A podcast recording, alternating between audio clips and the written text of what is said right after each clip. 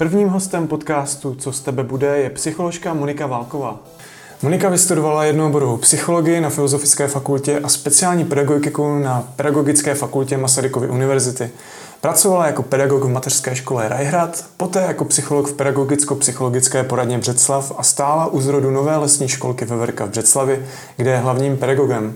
V současnosti pracuje také jako školní psycholog na svém domovském gymnáziu Břeclav. V tomto dílu se dozvíš, jak poznáš, že je pro tebe psychologie vhodný obor, jak získat zkušenosti, které se ti mohou hodit pro budoucí dráhu psychologa, jak se dostat na psychologii a ne buď mezi top 4% nejlepších, jak probíhá studium psychologie a ne matika tě úplně nemine, jak se někdy vyplatí být drzí, eh, jak vypadá den školního psychologa a jestli se klienti opravdu lehají na sedačku, jak to znáš u Freuda. Dozvíš se, jestli psychologie je věda nebo EZO a jestli budeš dělat horoskopy nebo aplikovat poznatky vědy. Také bude řeč o tom, jak vzniká startupový projekt Nové lesní školky a jak můžeš využít svou kreativitu v praxi. Moniko, vítám tě a děkuji, že jsi našla čas a stala se tak prvním hostem tohoto podcastu. Ahoj Mirku, děkuji za pozvání a vážím si toho, že ses na mě obrátil. Čím jsi chtěla být jako malá? Já jsem si představovala, že budu, že budu nějaká veterinářka, že budu prostě pečovat o ty kočky, pejsky a tak a různé jiné zvířata. Tak uh, jsem určitě chtěla třeba i vázat květiny, chtěla jsem být květinářka nebo jako zahradnice, to mě jako hodně bavilo to mě děda vždycky chválil, že jo, jak jsem krásně nasela mrkvičku, tak asi jsem tak jako chtěla zatím jít. No a ty kytky mě bavily a vždycky si pamatuju, jsme s taťkou mamce sbírali jako různé lesní kvítí, tak, tak to bylo fajn. Takže jako zahradnice a veterinářka, no, to byly asi takové dvě věci, které mě držely dlouho. Mm-hmm. Já když si vzpomenu ještě na to dětství, že jsem měl někde v peněžence takovou kartičku a měl jsem tam napsané karatista. Eh, možná i víc eh, kamarádů jsem takhle měl, ale tady se to netýkalo toho, že bych v tom byl nějak dobrý, ale spíš jako takové přání, že jsem se chtěl jako umět pořádně být a, jako disponovat tou schopností těch hrdinů. Tak uh, jsem se ptal částečně proto, Uh, jestli, tě, jestli ty věci, že, jestli to bylo spojené s tou představou té, té kariéry nebo možné budoucnosti a jestli si to jako dělala. Asi jo, myslím si, že ano. Mě to z toho vycházelo, co mě bavilo prostě v dětství, tak z toho plynula ta představa, jako co chci dělat dál, no. Hm. Ty jsi zmínila dědu, který tě chválil za to, jak, jak jsi dobrá zahradnice a jak to všechno roste díky tvé skvělé péči. A tak jsem se chtěl zeptat, jestli eh, tě, eh, u tebe třeba rodiče nebo okolí poznalo nějaké silné stránky, jestli eh, ti o nich říkali, jestli tě nějak jako dál vedli a jestli ty sama jsi byla vědomá, už třeba v té základní škole, jaké máš silné stránky? Mm-hmm. No, naši si myslím, že jako částečně by mě třeba některé věci rozpoznali, třeba čtení. Já jsem byla brzký čtenář a četla jsem vlastně ještě před nástupem do školy. Nutno teda podotknout, že jsem zářijové dítě, jo, takže jsem měla rok jako náskok na to statí, takový ten přirozený odklad. Ale uh, přestože vím, že jako naši tolik čtenáři jako nikdy nebyli a nejsou, tak uh, těch knížek dětských si myslím, že jsem měla dost, jo? že mě vlastně i jako babičky třeba kupovaly knihy a třeba i o, tom, jako o té veterině a o zvěrolékařích v zoo a tak dále. A naši taky hodně určitě jako dětské knihy nám kupovali a mm, No, tak asi ty knížky, ale co, co jim jako doteďka zazlívám, že třeba ve mně nerozpoznali Eh, lásku k hudbě, že jsem chtěla hrát na klavír a mhm. vím, že jsem měla takové jako maličké piánko jako dítě a tam jsem si jako psala nějaké, nějaké jako svoje poznámečky, abych jako věděla, co mám zmáčknout, která nota odpovídá, které jako klávese a úplně sama jsem si na to nějakým způsobem docházela a tím, že jsem prostě veslovala pět dní v týdnu, tak naše nikdy nenapadlo prostě dát mě na hudebku, dát mě do klavíru, tak to mě mrzí. Tak, tak jsem dostala ke třicetinám klavír až od manžela a, a učím se krátce. Učíš se někde jako z videí třeba, nebo máš i nějakého lektora? Tak to začínalo, že jsem, že jsem zkoušela na YouTube podle nějakých videí a pak jsem si řekla, že do toho jako bych chci jít naplno nebo aspoň co mě teda umožní ještě můj ne tak pružný mozek v mém věku, tak jsem, eh, tak jsem si přes Facebook, přes nějakou skupinu našla učitelku, ze které se stala moje kamarádka, začala s námi jezdit na tábor, to holka v podstatě o něco mladší než já, takže to dělám moc ráda. Teď máme takovou, teď máme takovou přetržku že v rámci koronaviru, mm-hmm. ale těším se, až se, až se k tomu vrátíme a baví mě to. Mm-hmm. A fakt mě to jako mrzí, že jsem to nedělala od malička, protože myslím si, že ty pokroky toho prostě pružného dětského mozku by byly úplně jiné, než jsou teď. Jo. Co ty jsi měla nejradši za ty předměty, třeba na základce a pak na střední? Na základce, to už si moc nepamatuju, že jsem byla na té základce vlastně jenom pět let a ještě jak se stal, kdo, kdo mě jako podporoval, tak určitě paní učitelka ze základky jako byla ta, která našim říkala, jo, prostě dejte ji potom na Gimple, myslím si, že jako by tam měla být. A, a já jsem vlastně už jako dítě se ptala mamky, uh, jako co, to, co to je ten Gimple? A mamka mi tehdy jako nějakým způsobem odpověděla. A já nevím, jestli jsem byla ve třetí, ve čtvrté třídě. Já jsem tehdy se tak jako zasnila a říkám, na ten Gimple půjdu. No, tak se to jako splnilo, tak jsem od šestky šla na Gimple. A když jsem se ztratila v té otázce, co jsem měla nejradši? Jo, tak měla jsem ráda biologii, i potom paní Štolka nám tady udělala tak, takový jako biologický kroužek, takže to asi navazovala i na ty moje aktivity e, mezi těma barákama, kdy jsme tam jako chytali ty, chytali ty živočichy a sbírali květiny, tak biologie mě bavila moc. Ta biologie toho člověka mi potom vlastně přišla zajímavá na Gimplu. A měla jsem určitě ráda tu psychologii, pedagogiku vlastně na tom vyšším Gimplu.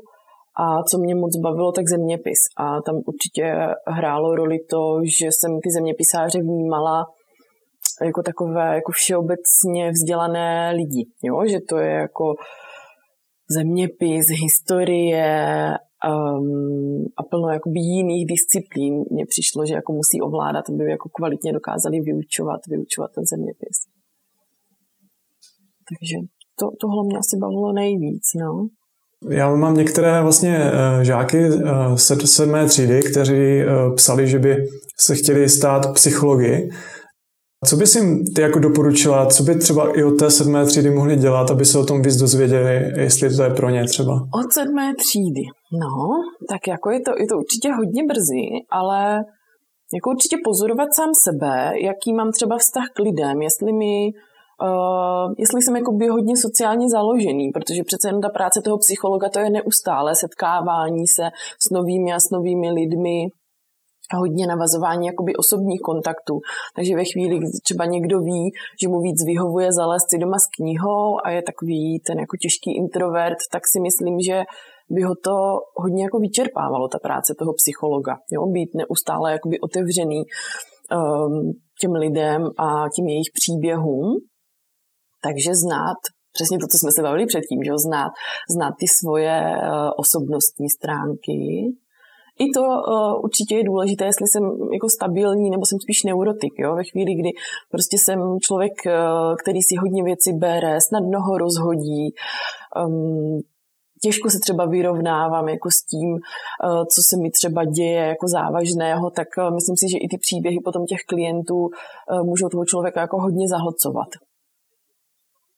Takže, takže tohle, tohle si myslím, že v té sedmé třídě a je to takové to jako sebepoznávání a hodně se tam jako mění, že jo, potom v rámci té puberty ta, ta osobnost nebo tak se jako formuje, ne úplně mění, tak jako v tomhle se pozorovat. A, a pak později, asi jako potom třeba na, to, na, eh, třeba na té střední škole, tak eh, třeba jít i tím směrem ve smyslu nějakých kroužků nebo aktivit, kde se třeba jako pracuje s dětma, ať už je to scout nebo jako nějaký jiný volnočas, mm, nebo nějaké jako dobrovolnické aktivity, já nevím, v nemocnici, v domovech pro důchodce, jo, nebo zase jako s nějakýma, s nějakýma dětskýma skupinama, tak to, tohle, tohle jsou určitě věci, kam by se jako dalo směřovat a co bude potom třeba i oceněné při přijímačkách na, na vysokou na mhm. psychologii.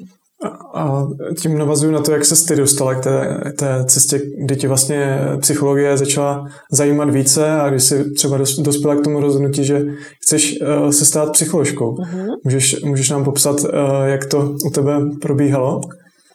Hmm, určitě si nespomínám na takový ten jako moment, eh, ten aha efekt, že aha, tak se teda budu hlásit na psychologii, ale tak jako krůček po krůčku to k tomu asi směřovalo, že vlastně mě bavila ta psychologie jako taková, to jsme určitě měli už v prváku, nebo u nás teda v kvintě a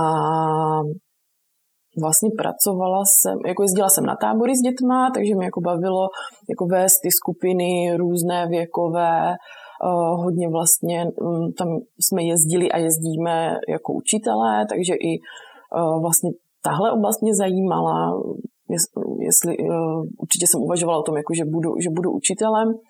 No a pak jsem vlastně v rámci Gimplu začala, začala pracovat nebo um, si věnovat takzvanému peer programu a to bylo přímo vlastně pod poradnou v Břeclavi, kde nás vedla metodička prevence a speciální pedagožka Helena Adamusová a my jsme vlastně jezdívali uh, Různě jsme se teda jako učili a uh, o drogách a o nějakých jako preventivních aktivitách. Jezdívali jsme do 6. do 7. tříd dělat nějaké programy tady na základky tak to bylo hodně velké jakoby, přiblížení té pedagogicko-psychologické praxi, protože jsme se scházeli vlastně i v poradně a měla jsem možnost jako potkat třeba i uh, ty psycholožky z té poradny, že jsem si třeba i zašla potom si ve třetíku nebo ve čtvrtáku na vyšetření jakoby profesní orientace k paní uh, Houšťové, k ředitelce poradny. Takže tak, takhle to asi vzniklo. No jako přes tu pedagogiku až k té psychologii ta práce s lidmi. Jak tě tak poslouchám, tak, uh, uh, tak tam je patrné, že od prváků se takhle aktivně uh, zapojovat, to ne každý dělal. Uh, určitě má hodně uh-huh, lidí mhm, třeba v té uh-huh. době nějaké kroužky a, a, a takhle, ale jako od prváku, aby, aby někdo už aktivně třeba se učil té profesi a, a někam školil a přímo byl v kontaktu s těmi psychologi, tak to mi přijde, že je teda poměrně brzo, ale vlastně uh, u tebe uh-huh. se to ukázalo jako, jako uh, to, co tě asi možná pak směřovalo dál, že?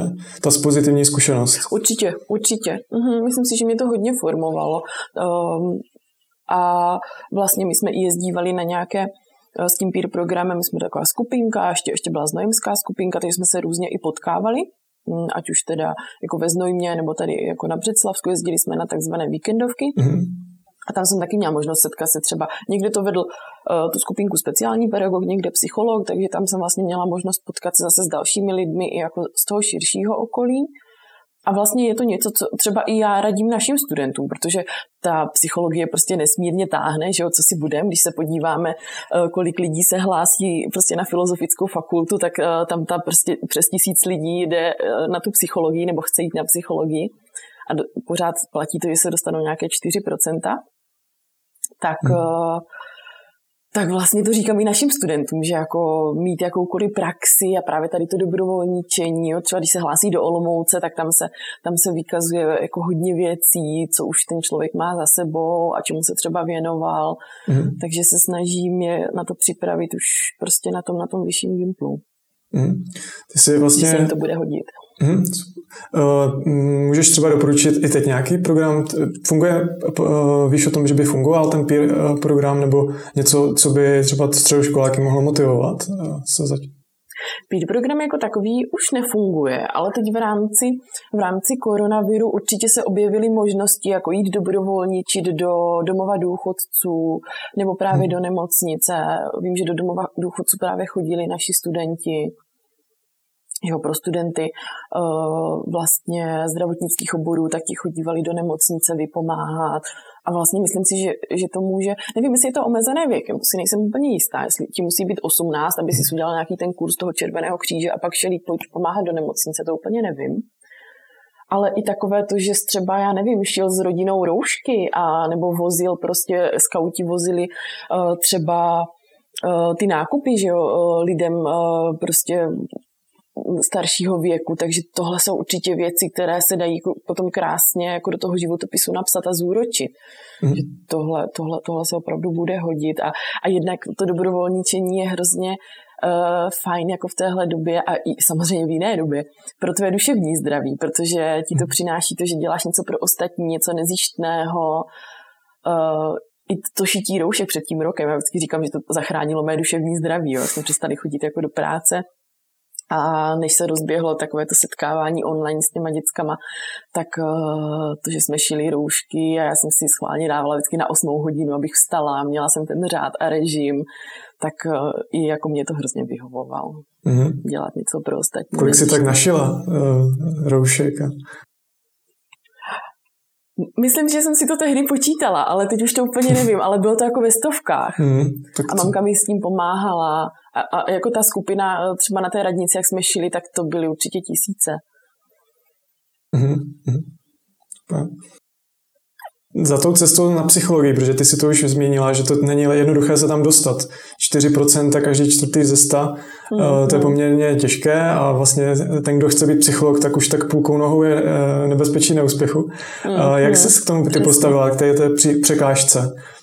Nebo překážce, pro té výzvě spíš? Co jsi pro to udělala? Jo, tím, že, tím, že už jsme se už jsme se asi rozhodli, si myslím, v tom třetíku, ještě jako s dalšíma tady kamarádkama, s jednou mou spolužečkou a pak ještě se spolužečkou z C, tak jsme zjistili, že existují přípravné kurzy a my jsme si vybrali přípravný kurz roční, takže jsme vlastně celý čtvrták už od září jezdili na ten přípravný kurz do Brna, co 14 dní jsme prostě celý, celou sobotu strávili na tom kurzu a myslím si, že tohle mi nesmírně pomohlo. Tím, že vlastně tam kromě testů studijních předpokladů jsou vlastně přijímačky z biologie a psychologie, tak uh, by, říkám to i jako našim dětskám, našim maturantům, že jako biologie by mě rozhodně jako gimplácká nestačila, že jako bylo to moc fajn, ten přípravný mhm. kurz. A vlastně, když jsme měli volbu seminářů na tom vyšším gimplu, tak jsem si dala tu pedagogiku a psychologii a to určitě také přineslo jakoby hodně informací. Mm abych potom byla schopna vlastně zvládnout ty přijímačky oborové. No a to asi tak všechno. Jak ti pak přišly samotné přijímačky? Byla jsi nervózní? Jak se cítila jako jistá, jestli se dostaneš, nedostaneš? Byla jsem hrozně nervózní. Když jsem měla na TSP, tak se jmenovala mamka. Ty TSP jsem se teda učila jenom z knížek a dělala jsem si staré testy. Tam jsem kurz neměla, protože bych to asi nedávala a bylo by to celkem drahé, protože samotný ten kurz psychologie, biologie stál tolik co řidičák. Takže jsem se učila z těch knížek a úplně si pamatuju, jak jsem na té ekonomicko-správní fakultě a sedím tam v té obrovské učebně a kolem tebe jako hrozně moc lidí a mě tlouklo srdce a prostě musela jsem tak nějak jako dýchat a pak jsem si řekla, jako v klidu, soustředit se na sebe, jo, fakt takové to jako focus, prostě jenom na ty svoje papíry. A úplně jsem se jako pozbuzovala v tom smyslu, jako nedívej se k ním, oni to stejně mají špatně, prostě nemůžeš jako opisovat od ostatních. Takže takhle jsem se nějak zaměřila na svoje papíry a mě fakt pomohlo to, že jsem to dělala předtím, jo? že u těch testů studijních předpokladů jsem už pak věděla hmm. třeba já nevím, analyticko-logické myšlení vůbec nebyla moje stránka, ale už jsem znala vlastně ty algoritmy, protože už jsem si toho prošla hodně jako v těch testech, tak jsem hmm. věděla, jo, tak tady by to šlo takhle. A zároveň za nás se ještě neodečítali body, takže když tam byl hmm. nějaký jako sáhodlouhý příklad a já jsem věděla, že bych to absolutně nezvládla vypočítat, tak jsem si tam třeba typla a ono to jako často vyšlo. mm-hmm. a... To je pravda, že ta strategie toho psaní je taky důležitá, že jo? ty vlastně si jo. na to částečně poukázala, že i, že i během těch eh, testů člověk musí vědět, která ta, která ta část je jeho silná a naopak, která je slabší. Asi, asi přeskočit ty slabší Přesně, a až no. pak nakonec se věnovat těm slabším.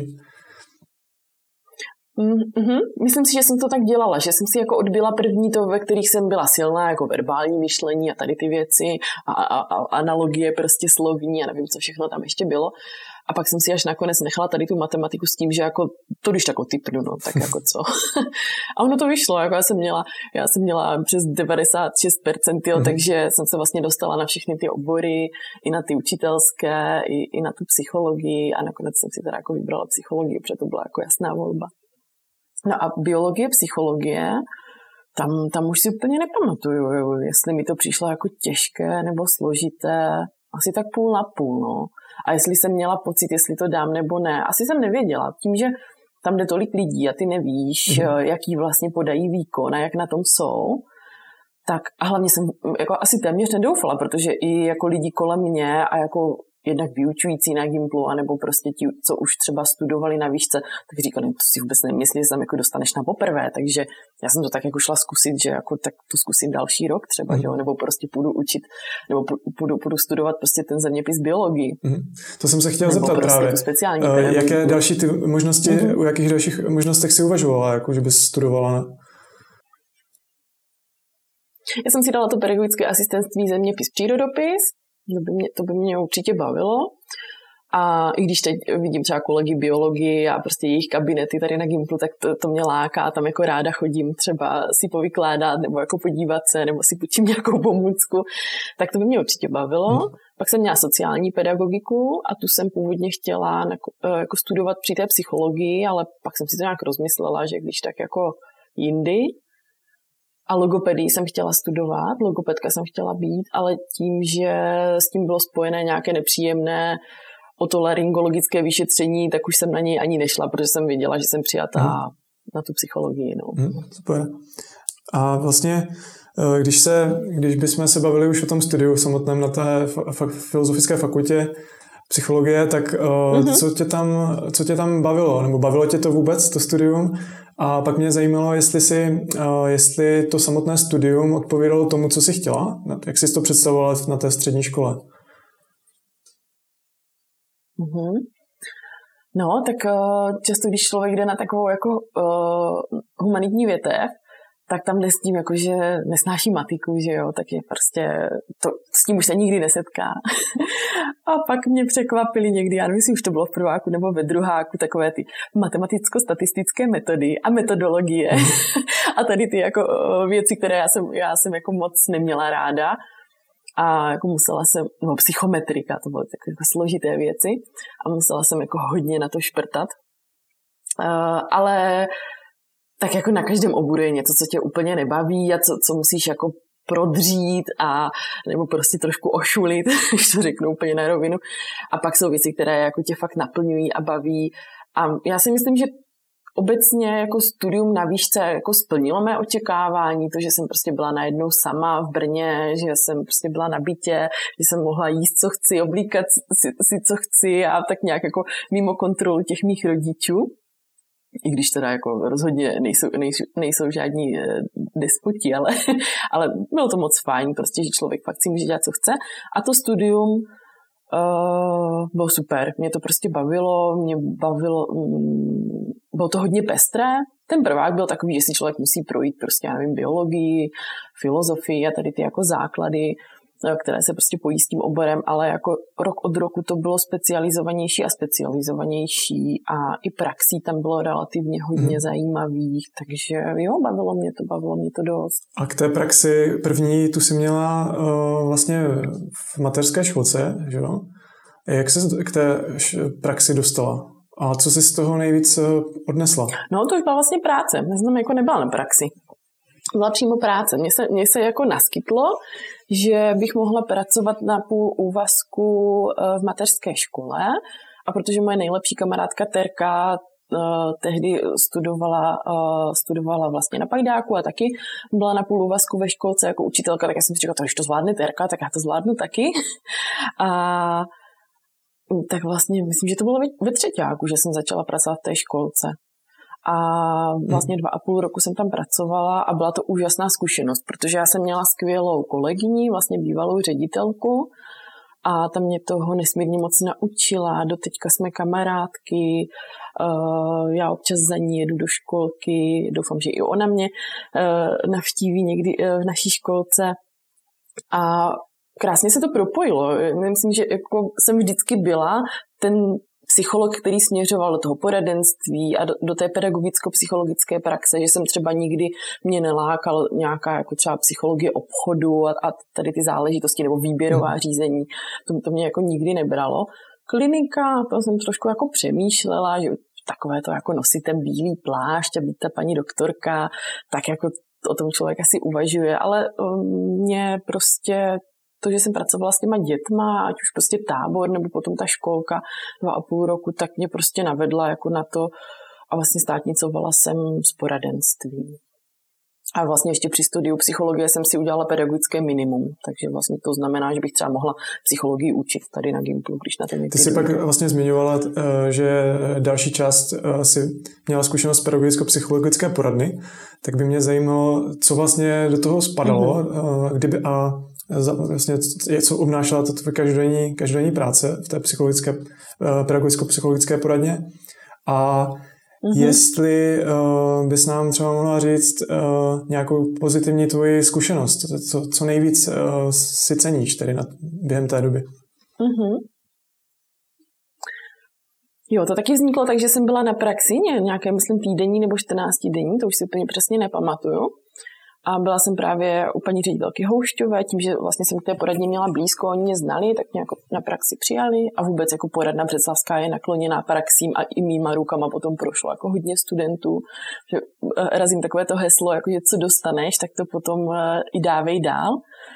A Uh, takže jsem tam byla na praxi a tehdy já jsem byla možná jako trošku taková jako drzá studentka, nebo já jsem obecně taková, jako mamka, mamka mi občas říká, nemusíš říkat všechno, co si myslíš. A já to, já to často dělám a někdy mě třeba nedojde, že, že to jako je zahra. Nebo já jsem tehdy jako řekla paní ředitelce, že jako se mi to moc líbí, ta, ta práce v té poradě a že kdyby někdy potřebovali psychologa, že mě to jako zajímalo.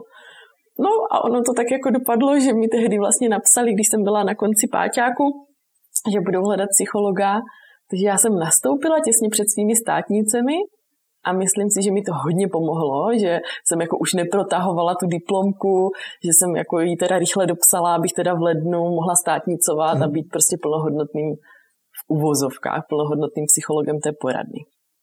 No a pedagogicko-psychologická poradna, tak tam jsem pracovala hodně s předškoláky, dělala jsem školní zralosti, jezdila po školkách, eh, tady místních, břeclavských a vlastně břeclavský okres a vlastně dělala třeba jako takové orientační vyšetření předškoláků eh, přímo prostě v tom jejich prostředí školky, eh, specifické poruchy učení jsme řešili, vystavovali vlastně doporučení těm žákům, studentům, ať už eh, prostě do školky, nebo na základku, nebo na střední školu.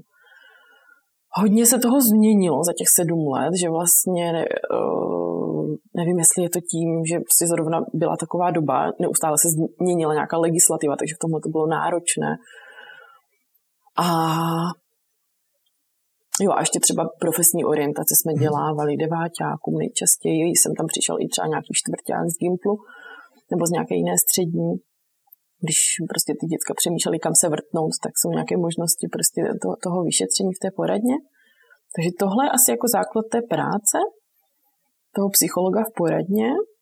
A co byly ty highlighty?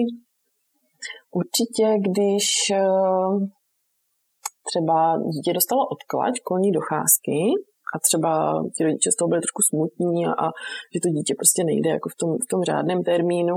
A já jsem vždycky chtěla, aby došli za rok na kontrolu takových těch třeba jako složitějších případů nebo u dětí, které měly jako hodně nedostatků. Tak jsme nastavili, eh, nebo jsem doporučila prostě nějaký program na rozvoj a nějaké jako cvičebnice, nebo chodili k naší speciální pedagožce v poradně tak eh, to jsem měla obrovskou radost, když to dítě prostě za ten rok naprosto rozkvetlo a prostě dotáhlo všechny ty záležitosti prostě té školní zralosti a krásně prostě nastupovalo připravené do té, do té školy, tak to jsem, to jsem měla vždycky jako velkou radost. Tam mhm. člověk jako viděl ten pokrok. A kdybys měla teda popsat a obecně předškoláci. Mm, klidně, klidně že obecně předškoláci jsou moje jako nejvíc téma, že to mě, to mě vždycky nejvíc bavilo, ta, ta jako práce s těma dětma 3, mm-hmm. 3 až 7. To je jako moje srdcovka. Jo. Jak bys popsala tvůj standardní den? Co všechno vlastně ten psycholog dělá? Standardní den školního psychologa na Gimplu, jo? Hmm. Jo, ano. Tak když řeknu standardní den mimo koronu, když jsem normálně ve škole, tak, eh, mám na ten den objednané nějaké studenty, že jako mají vyloženě termíny u mě, vím, že dojdou tu a tu vyučovací hodinu, eh, nebo jsem třeba domluvená na nějaký program ve třídě, ale to zatím jako probíhalo spíš jako v menší míře, protože velice rychle po mém nástupu jsme se přesunuli do online prostředí, takže těch programů ve třídě jsem třeba neměla tolik. Měla jsem třeba nějaký, uh, máme studenty s Aspergerovým syndromem, tak na uh, jakoby takovou osvětu té třídy, co to vlastně je Aspergerův syndrom, uh, jak vlastně se chovat k tomu spolužákovi a jak, jak s ním spolupracovat a jak, jaké to má specifika.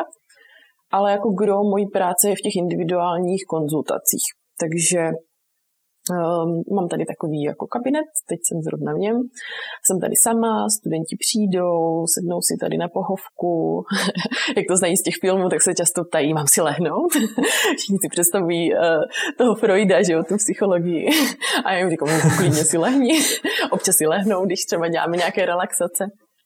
Takže jako povídáme, máme, máme vždycky 45 minut na sebe pak si dáme nějaký další termín, takže chodí ke mně vlastně pravidelně. To je obrovský rozdíl proti poradně. A to je to, co mi jako nesmírně vyhovuje. Že s těmi studenty mám nějaký vztah, že to není jenom jednou za rok, jednou za půl roku, ale že opravdu tady vedeme jako nějaké pravidelné hmm. konzultace, pravidelné poradenství. A když mám pocit, že to potřebuje víc, tak je odesílám jako na ta odborná pracoviště o přestávkách, vezmu si, vezmu si eh, svůj nějaký uh, zápisníček a jdu se projít po chodbách, takže třeba i kolegové mě zastaví, uh, aby se třeba pobavili o nějakém studentovi nebo že jako něco potřebují, takže třeba si hned domluvíme nějaký termín, takže i, konzultace vlastně s kolegy je tady častá a jsem tam i jako s rodiči, když je potřeba. No, přemýšlím. Fakt, uh, myslím si, že ta práce na té střední škole nebo na tom Gimplu, vlastně máme i nižší, i vyšší Gimpl, je jako jiná než na té základce. Myslím si, že na té základce je to hodně postavené právě na těch programech ve třídách a třeba na, těch, jako na té skupinové práci. A já jsem si teda jako hodně postavila na těch individuálech. No. Tak takhle asi to jeden psychologa, no. Eh, já vím, že kamarádi, co, co třeba studovali um, na doktory lékař, lékařskou fakultu, tak uh, často uh, se dívají na takové ty seriály, uh, myslím, že Scrubs, um, pak ještě takové ty Doctor House a mhm. podobně. Psychologická komunita má nějaké takové jako seriály, které třeba jste sledovali, nebo o to, co vám jako představil ten život psychologa? No v době, kdy já jsem studovala, tak, tak mám Mám právě pocit, že jako seriál žádný takový nebyl. Že třeba eh, seriál Terapie, kde hraje Roden, jsem eh, zhlédla až potom, jako před pár lety. A to mě jako v celku bavilo. Roden tam je jako dobrý. A, ale vůbec si... Jo, tak za nás vlastně v celku jako frčela čistá duše.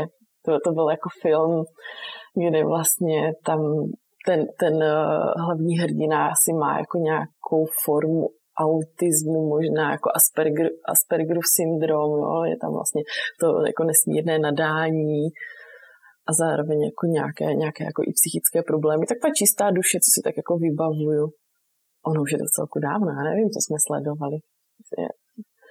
Internet nebyl třeba tolik dostupný ještě. Ani nevím, jestli... No, televizi jsem moc nesledovala, jakože na bytě, že každý si zalezl s tím svým jako noťáskem, nebylo tak snadné si prostě za chvíličku stáhnout film hmm. nebo seriál jako teď, že jo, takže, ale měla jsem nádherný předmět vlastně a nevím, v kolikáťáku to bylo, a právě jsme jako sledovali filmy, scházeli jsme se třeba jako v pět, v šest, až se jako setmělo bylo to v podzimním semestru, takže by byla jako tma. A sledovali jsme právě nějaké filmy, kde se objevovala ta uh, psychologická tématika a pak jsme to rozebírali. Tak to mě jako bavilo moc, to byl, to byl výborný, myslím, c předmět. To, to bylo super. Takže, takže uh, ty, pro ty, co by chtěli studovat psychologii, není to pouze o matematických metodách, statistice, ale uh, jsou tam i možnosti rozboru není. a různých motivů, uh, filmů a podobně. Uh-huh. A hodně, a může tam být i přesah jako hodně do té medicíny.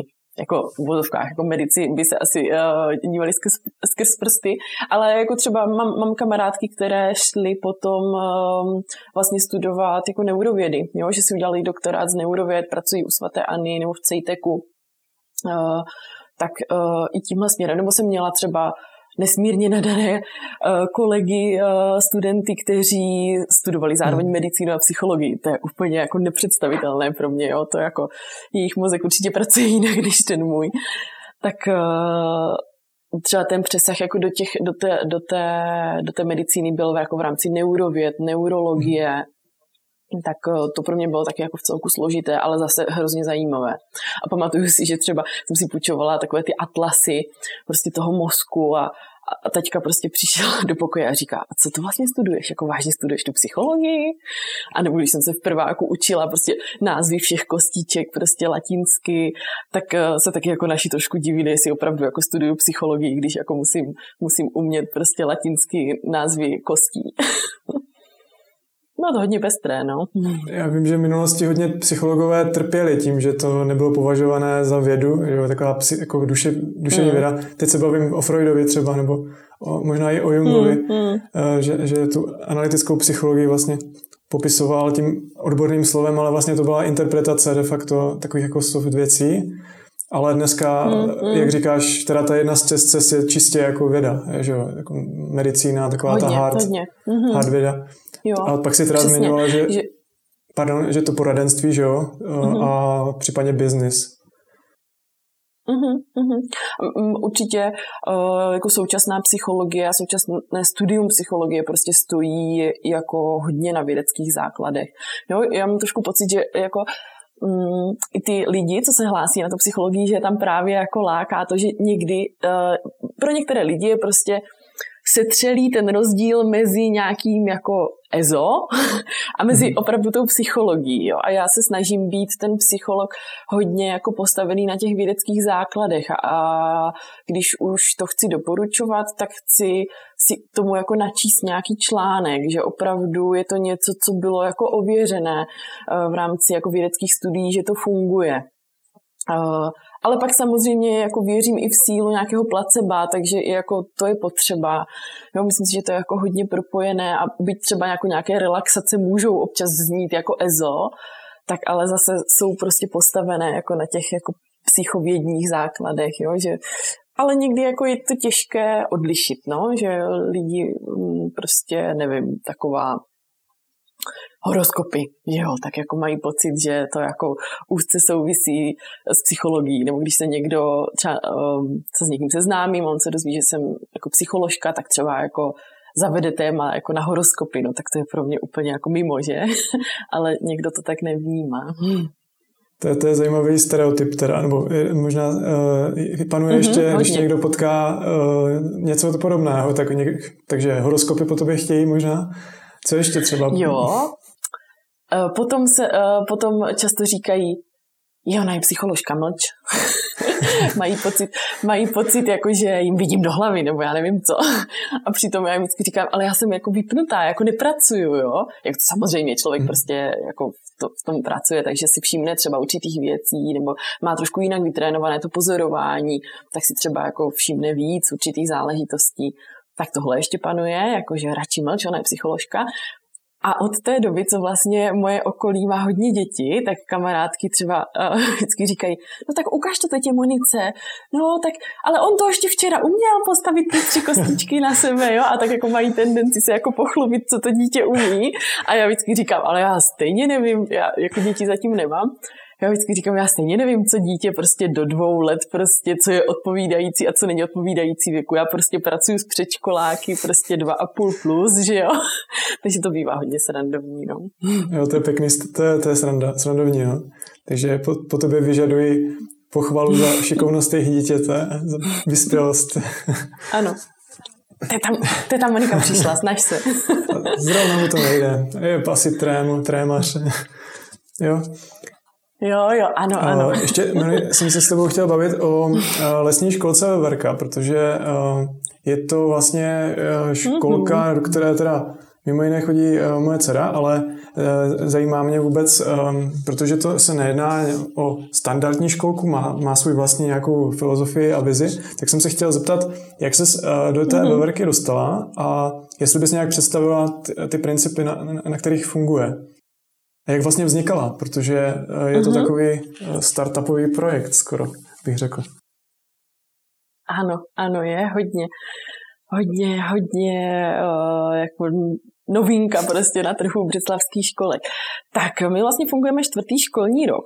A jak to vzniklo? Já jsem vlastně pracovala v té běžné státní školce, měla jsem skvělou kolegyni, bavilo mě to, měli jsme jenom 18 dětí na odloučeném pracovišti, takže ty podmínky jako byly úplně skvělé, nebyli jsme tam pod nějakým velkým dohledem prostě toho vedení, když to řeknu úplně na rovinu. A fakt jsme si to moc užívali a byli jsme v kontaktu, byli jsme vlastně na základce, že jsme byli v kontaktu i s těmi kolegyněmi vlastně uh, učitelkami.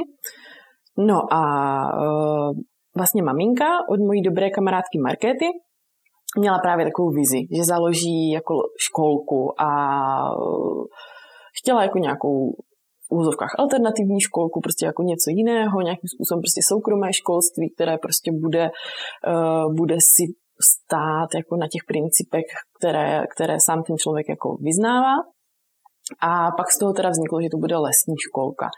A vlastně ta moje kamarádka Markéta věděla, že já mám tu zkušenost z té státní školky, takže jsme se o tom jako hodně bavili a uh, vlastně Daná, moje kolegyně, teda ta maminka od, od té Markéty, měla vlastně měla ty finance, měla tu vizi a já jsem zase měla tu pedagogickou zkušenost a vlastně tu práci s těmi předškoláky a v podstatě jako nějaké vedení e, prostě té, té třídy na tom odloučeném pracovišti, tak ta Markéta nás tak jako propojila, začali jsme se o tom tak jako bavit, uvažovat a já už tehdy jsem eh, byla ve fázi, kdy jsem byla trošičku jako vyhořela v poradně a chtěla jsem něco nového a, a no, nový prostě nějaký jako drive do svého života.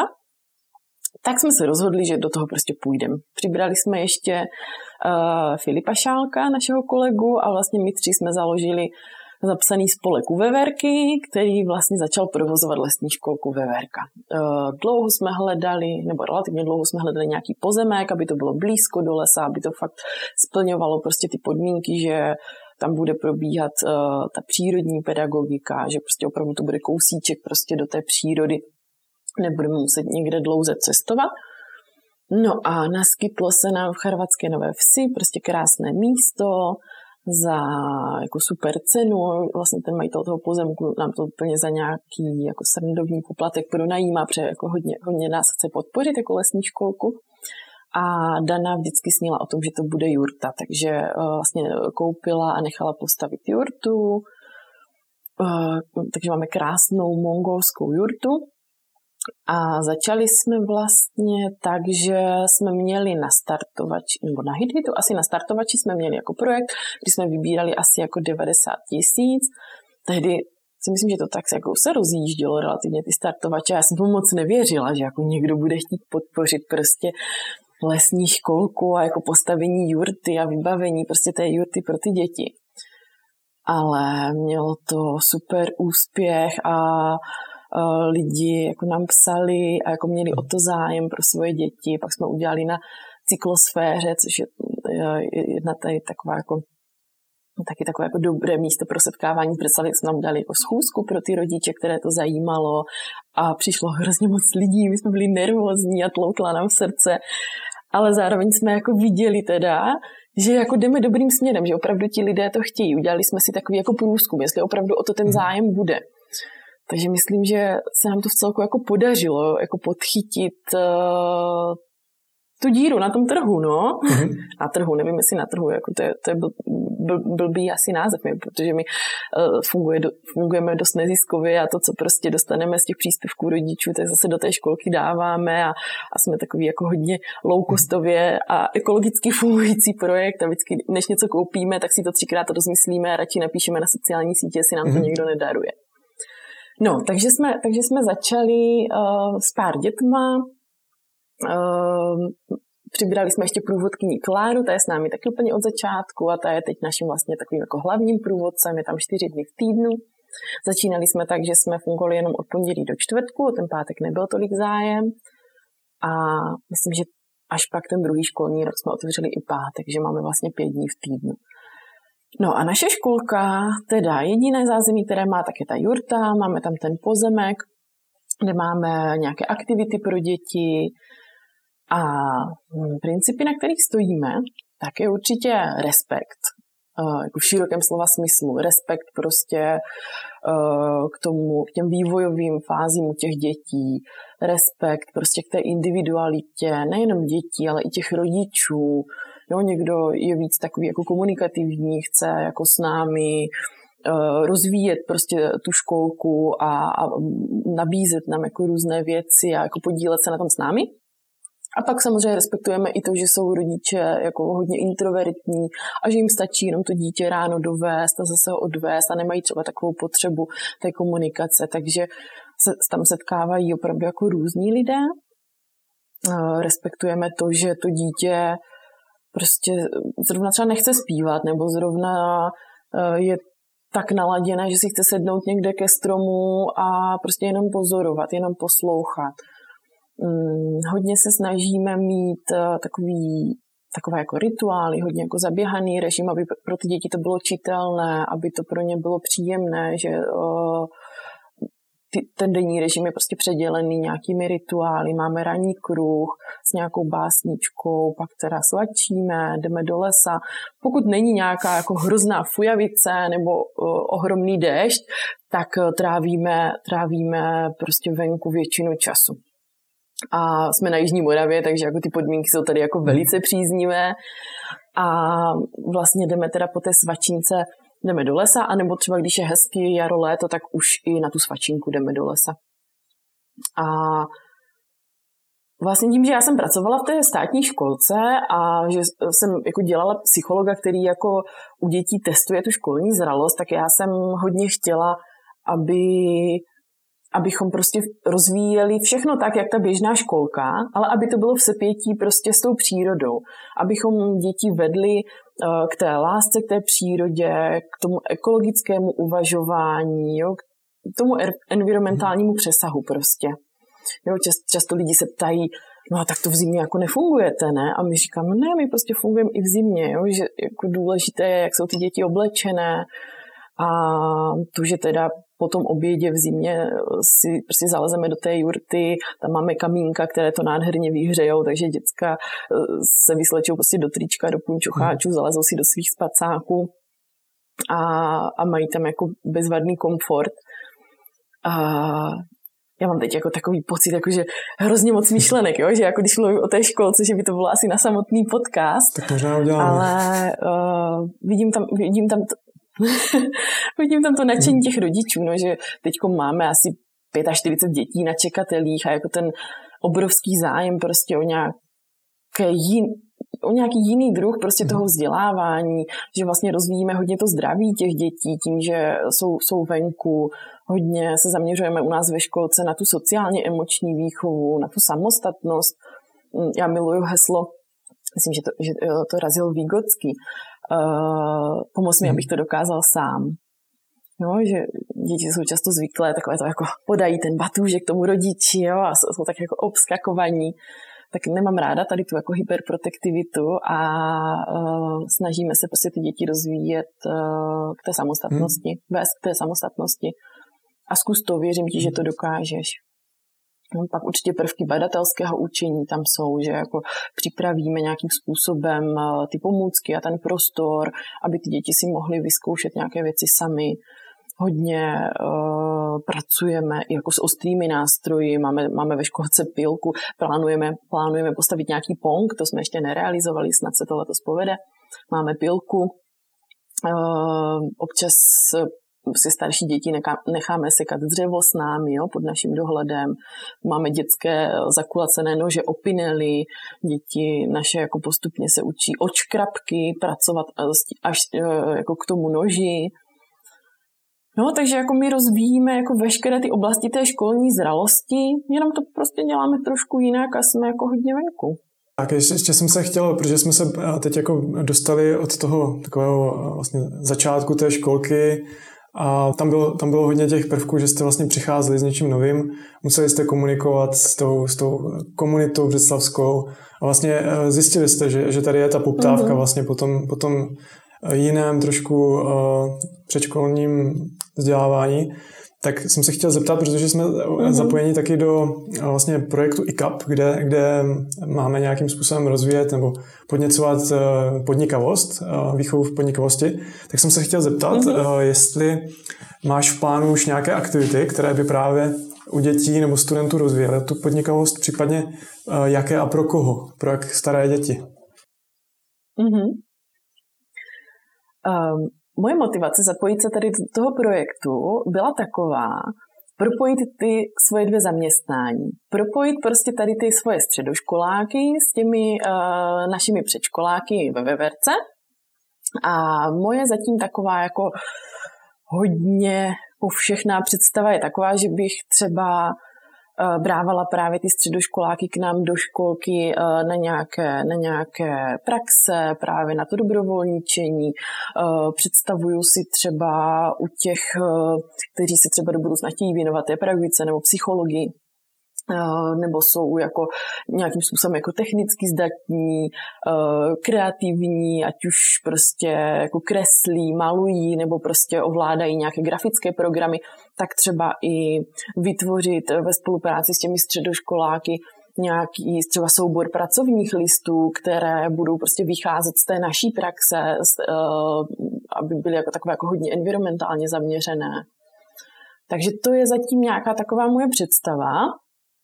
A možná, možná i jako potom, jako na tom Gimplu samotném napadá mě jako víc třeba pracovat skupinově, mít třeba jako nějaký kroužek, nebo jak to mám říct, nějakou skupinu pro ty středoškoláky, kde se budeme jako scházet a řešit nějaká tady ta jako psychologická témata, zaměřovat se na ten jejich jako duševní rozvoj, ale tohle mám ještě neúplně uchopené. No. Těším se na to vzdělávání a na, třeba i na, na, na ty podněty, co jako přijdou, přijdou třeba v rámci té spolupráce s těmi uh, s těmi našimi mhm. vzdělavateli. Tak jo, díky Moni za, za tvůj čas, eh, bylo to fajn. Eh, díky, že jsi nám představila kariérní cestu psycholožky, co všechno obnáší ta práce a jestli tam jsou nějaké souvislosti už třeba s tím, co člověk má rád na základní škole a co by mohl dělat pro to, aby se dozvěděl, jestli ta kariéra psychologa by byla pro něj. Takže za to ti děkuju a zase třeba někdy v budoucnu, kdyby přišlo nějaké zajímavé téma, tak eh, bych rád se s tebou popovídal. Já moc děkuji za to pozvání, děkuji uh, za to povídání, za to, že jsem se tady mohla zase rozvášnit nad svými projekty a moc držím pěsti. Doufám, že se zase potkáme na nějakém zajímavém podnikavém projektu a hrozně se těším, co nám to přinese. Hmm.